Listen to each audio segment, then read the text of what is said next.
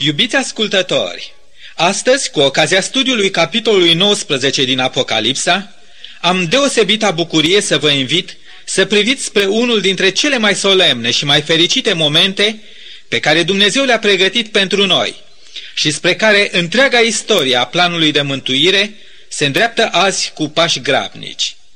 Acesta este momentul suprem al biruinței finale a Domnului Isus în marea luptă dintre el și satana, cât și al întâlnirii sale cu urmașii săi credincioși, întâlnirea mirelui cu mireasa sa. Primele trei versete ale capitolului 19 spun astfel. După aceea, am auzit în cer ca un glas puternic de gloată multă care zicea, Aleluia! A Domnului Dumnezeului nostru este mântuirea, slava, cinstea și puterea, pentru că judecățile sale sunt adevărate și drepte. El a judecat pe curva cea mare care strica pământul cu curvia ei și a răzbunat sângele robilor săi din mâna ei. Și au zis a doua oară, Aleluia! Fumul ei se ridică în sus în vecii vecilor. Evident, aceste prime cuvinte ale capitolului 19 se referă la evenimentele descrise în capitolul precedent, capitolul 18, care ne-a zugrăvit în cele mai dramatice cuvinte înfrângerea și nimicirea Babilonului, biserica satanei. După acele scene, profeția dorește să ne prezinte o imagine a Bisericii lui Hristos, adunată la Marea de Cristal, sărbătorind acea biruință. În capitolul precedent am observat cum Dumnezeu, chiar înainte de prăbușirea și distrugerea Babilonului, s-a arătat dispus și binevoitor să cheme afară din Babilon pe toți aceia care îl iubesc și doresc să fie salvați. Gloata cea multă, care aclamă acum, Aleluia, este fără îndoială aceeași gloată de nenumărat pe care am întâlnit-o în capitolul 7 și capitolul 15. Ea reprezintă pe aceia care au dat ascultare chemării divine, urgente, de a ieși afară din Babilon și care, împreună cu cei care erau deja în afara lui, au trecut cu bine prin ultima mare criză a istoriei și acum laudă și proslăvesc mântuirea, slava, cinstea și puterea lui Dumnezeu. Toți sunt un singur cor, sunt ca o singură voce. Da, în tabăra lui Isus este armonie de plină. Tocmai de aceea și glasul gloatei este puternic. În ce contrast izbitor stă această scenă cu acel vacarm de tânguiri, de plânsete și țipete care se auzeau în Babilon în timpul prăbușirii lui. Încă o dată, Apocalipsa se dovedește a fi o carte a contrastelor. Pe de o parte ne prezintă necredincioșie, răzvrătire, ură, despotism, persecuții, urgii, țipete, durere, disperare și înfrângere totală. Iar pe de altă parte vedem credincioșie, supunere, răbdare, sfințenie, încredere în viitor și biruință împlinită. Marea sărbătoare, la care participă acum toți cei mântuiți, vine ca un răspuns la acea chemare divină care se aude la sfârșitul capitolului 18, în versetul 20, care spune astfel, Bucură-te de ea, cerule! Bucurați-vă și voi, sfinților, apostolilor și prorocilor, pentru că Dumnezeu v-a făcut dreptate și a judecat-o. Acum acea bucurie a devenit un fapt împlinit. Cântările amintite în Biblie, ca și aceste cântări ale biruinței finale a lui Dumnezeu, nu sunt doar simple cântări. Ele sunt totodată niște mișloace de exprimare a gândurilor și simțămintelor celor ce le intonează. Ele au fost născute din propria lor experiență și au fost compuse tocmai cu scopul de a comemora marile momente ale istoriei bisericii luptătoare. Creațiunea acestei lumi a fost sărbătorită de îngerii cerului și de toate celelalte ființe din marele univers al lui Dumnezeu, cu cântări de laudă. Biruința lui Israel la Marea Roșie, apoi psalmii, nașterea Domnului Hristos, cât și biruința Golgotei, nu se vor uita și nu se vor învechi sau șterge din memoria celor mântuiți, deoarece ele au devenit parte din viața lor. Ele nu vor deveni nici de cum doar niște expresii reci pe buzele lor, ci mai degrabă o revărsare din prea plinul experiențelor lor lăuntrice. De-abia când cei mântuiți vor căpăta prin Harul lui Dumnezeu și prin experiența proprie o imagine de plină a ceea ce a fost Babilonul, de-abia atunci vor înțelege pe deplin caracterul lui Dumnezeu și cât de mult a costat mântuirea lor și de aceea cu deplină convingere ei vor putea să cânte Adevărate și drepte sunt judecățile tale, Doamne! Dacă azi judecățile cu care Dumnezeu amenință pe cei păcătoși ni se par nespus de dure, de crude, aceasta se datorează înțelegerii noastre limitate în ce privește caracterul distrugător al păcatului și cât de mult a trebuit să sufere inima lui Dumnezeu din pricina lui. Dar într-o zi vom vedea păcatul și sfințenia cu ochii lui Dumnezeu și vom simți aceeași ură pe care o simte Dumnezeu față de tot ce este păcat. În versetele 4 la 6 descoperim și alți participanți cerești la Marea Sărbătoare.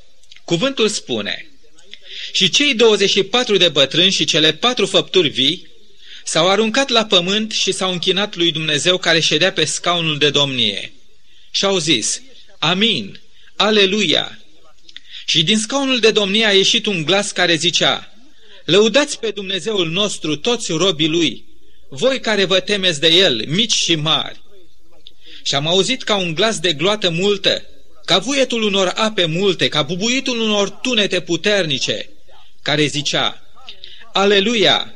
Domnul Dumnezeul nostru cel atotputernic a început să împărățească. Aminul rostit de cei 24 de bătrâni spune că domnia păcatului este înfrântă, iar lucrarea lor ca preoți asistenți ai Domnului Isus în sanctorul ceresc este încheiată. Ca prime roade sau pârgă a secerișului de nenumărat al celor înviați, ei preiau conducerea în laudă și proslăvire către Dumnezeu, conducerea tuturor acelora care au gustat experiența morții și a învierii la viață veșnică.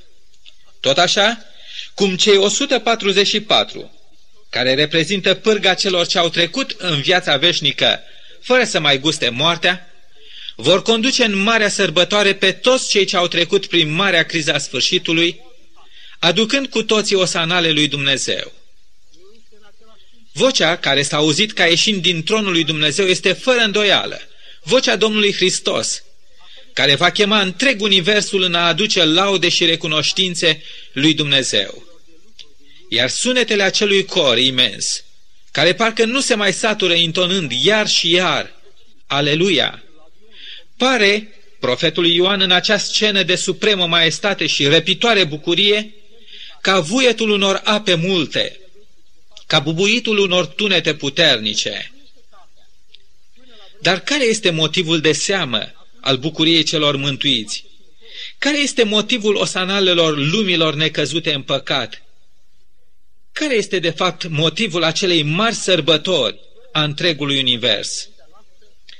Versetele 7 până la 10 ne dau răspunsul. Ele spun astfel, să ne bucurăm și să ne veselim și să-i dăm slavă, căci a venit nunta mielului. Soția lui s-a pregătit și s-a dat să se îmbrace cu in subțire strălucitor și curat. Inul subțire sunt faptele neprihănite ale sfinților. Apoi mi-a zis, scrie, ferice de cei chemați la ospățul nunții mielului. Apoi mi-a zis, acestea sunt adevăratele cuvinte ale lui Dumnezeu. Ca să putem avea înțelesul simbolic al acestui pasaj profetic, ar trebui să cunoaștem într-o oarecare măsură care erau obiceiurile în Orient în ce privește nunta. Acest eveniment, atât de însemnat pentru cei doi ce se căsătoreau, cât și pentru cele două familii care se legau astfel între ele, era pregătit și tratat cu multă atenție. El se consuma în mai multe etape. Prima etapă era aceea a logotnei. Pe atunci, în țările Orientului Mijlociu, logotna era în sine mai mult decât este astăzi o logodnă în țările vestice ale lumii. Ea era un fel de contract, un fel de legământ, ceva care angaja între cei doi mult mai mult decât priviri, îmbrățișări, plimbare împreună și sentimente de clocotitoare iubire. Logotna era o hotărâre clădită pe gândirea matură a părinților și pe ideea unei legături de viață și de moarte. De aceea și ruperea unei logodne era încărcată cu multă rușine, durere și cu disprețul celor din jur. Între logotnă și mult așteptata sărbătoare a anunții, exista un interval care de cele mai multe ori dura luni și luni de zile, timp în care mirele plătea tatălui miresei sale zestrea pentru care s-au înțeles. De obicei, zestrea însemna obiecte de valoare, mai multe rânduri de îmbrăcăminte scumpă, animale domestice sau uneori zestrea era plătită prin diferite servicii sau ani de slujire, așa cum știm că a fost cazul cu Iacov când a stat la Laban. În cele din urmă, după acel interval de pregătire, avea loc procesiunea anunții și apoi sărbătoarea anunții. Mireasa se pregătea și se împodobea singură la casa ei cu prietenele ei. În timp ce mirele, împodobit în hainele de nuntă, însoțit de prietenii săi care purtau torțe și cântau, înainta prin umbrele înserării spre casa logodnicei. Atunci mirele își lua mireasa și de la casa ei se forma acum o procesiune și mai mare care se îndrepta în cele din urmă la casa mirelui. Dar dacă mirele venea de departe, în acest caz sărbătoarea anunții avea loc în casa miresei. Momentul final al căsătoriei era ospățul de nuntă care de obicei dura șapte zile sau uneori de două ori câte șapte zile. Adeseori Sfintele Scripturi au comparat legătura de iubire dintre mire și mireasa lui cu legătura de iubire dintre Jehova și poporul său, sau dintre Domnul Isus Hristos și biserica sa. Aplicând acest simbol la biserica Domnului, am putea spune că ne găsim încă în primele etape ale căsniciei noastre cu Isus. Biserica s-a logodit cu Isus, iar Isus, mirele mult iubit, a plătit prețul convenit și a răscumpărat biserica sa plătind pentru aceasta, așa cum spune Apostolul Petru, nu lucruri pieritoare, argint sau aur, ci cu sângele său nespus de scump. După ce a plătit acel preț pe Golgota, Isus s-a întors în casa sa din cer, pentru acel timp de așteptare dinaintea anunții. Dar în acest timp, biserica nu trebuie numai să stea în așteptarea mirelui, ci trebuie totodată să se și pregătească în vederea întâlnirii cu Isus, alesul inimii sale. Ea trebuie să-și curățească și să-și consacre viața lui Isus și să poarte zi de zi hainele strălucitoare și nepătate ale unui caracter sfânt. Acestea sunt faptele neprihănite ale sfinților. Biserica și-a albit hainele în sângele Domnului Hristos. Prin jertfa sa de pe calvar, El ne-a primit așa cum eram și ne-a așezat înaintea tronului divin într-o stare după voia Domnului, îmbrăcați în hainele propriei sale neprihăniri. Aceasta este starea după voia lui Dumnezeu. Dar faptele neprihănite ale sfinților vorbesc totodată și despre neprihănirea Domnului Isus, cu care cei credincioși se împărtășesc zi de zi. Această neprihănire, așa cum o definește dicționarul Webster, este, citez, curăția inimii și corectitudinea vieții.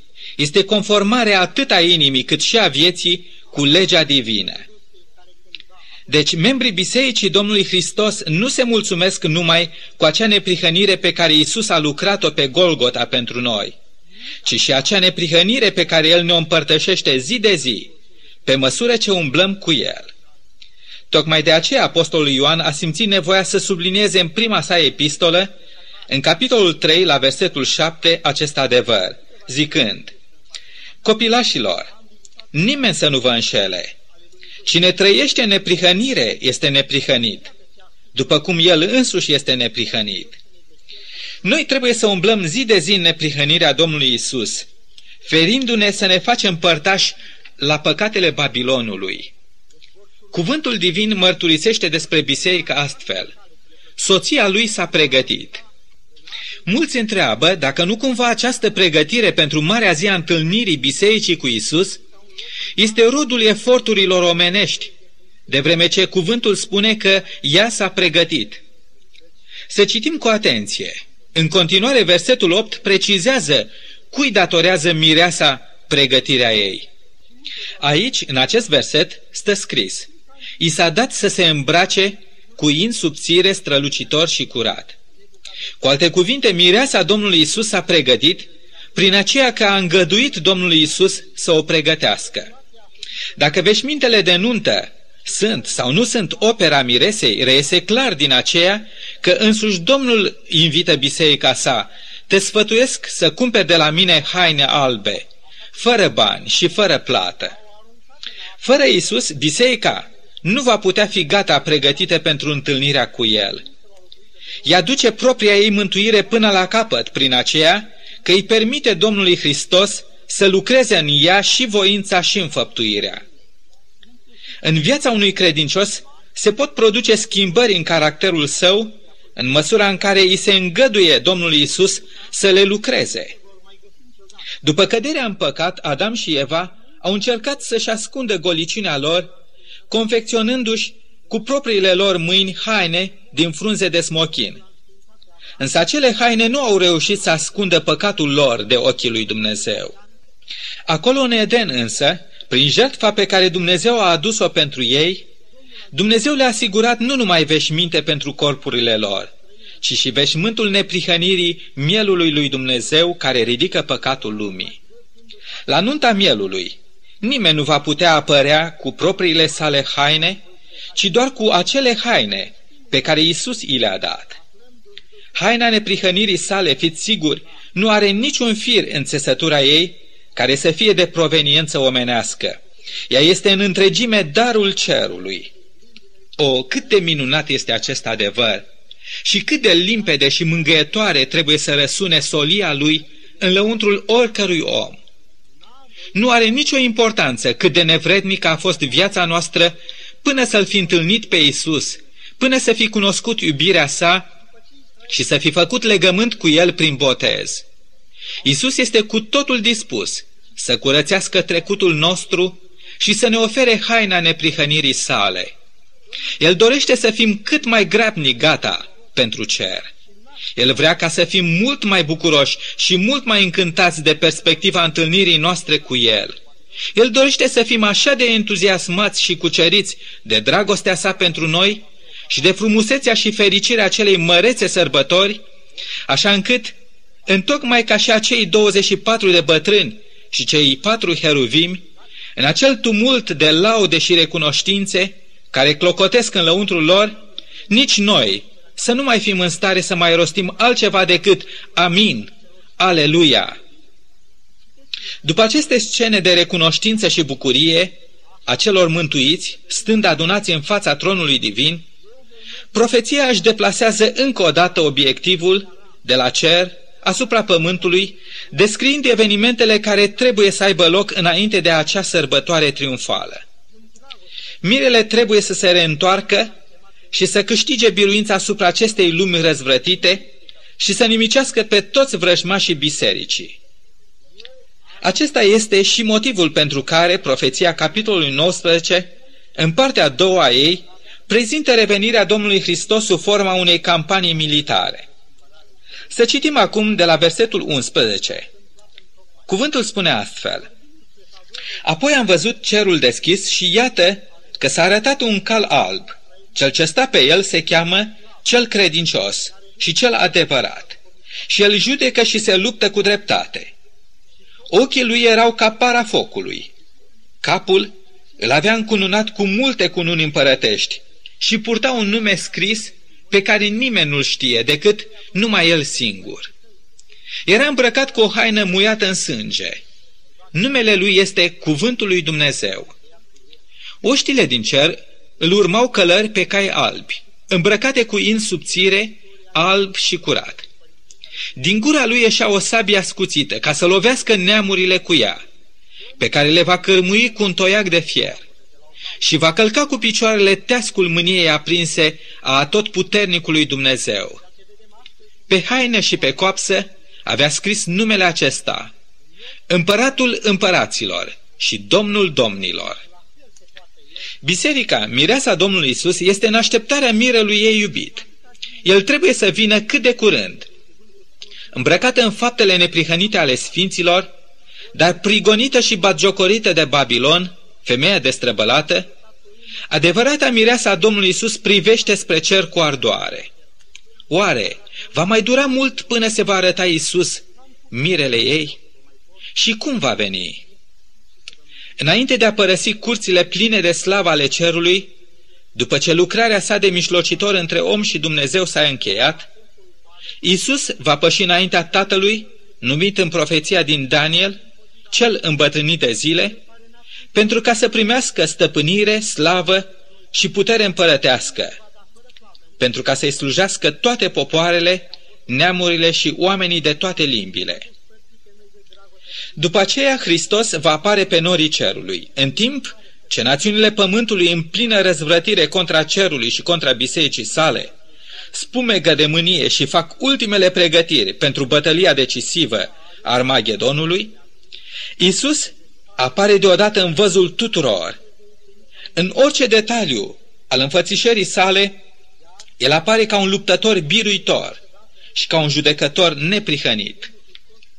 Culoarea albă a calului său, cât și a veșmintelor oștirii sale vorbesc despre cauza sa cea dreaptă.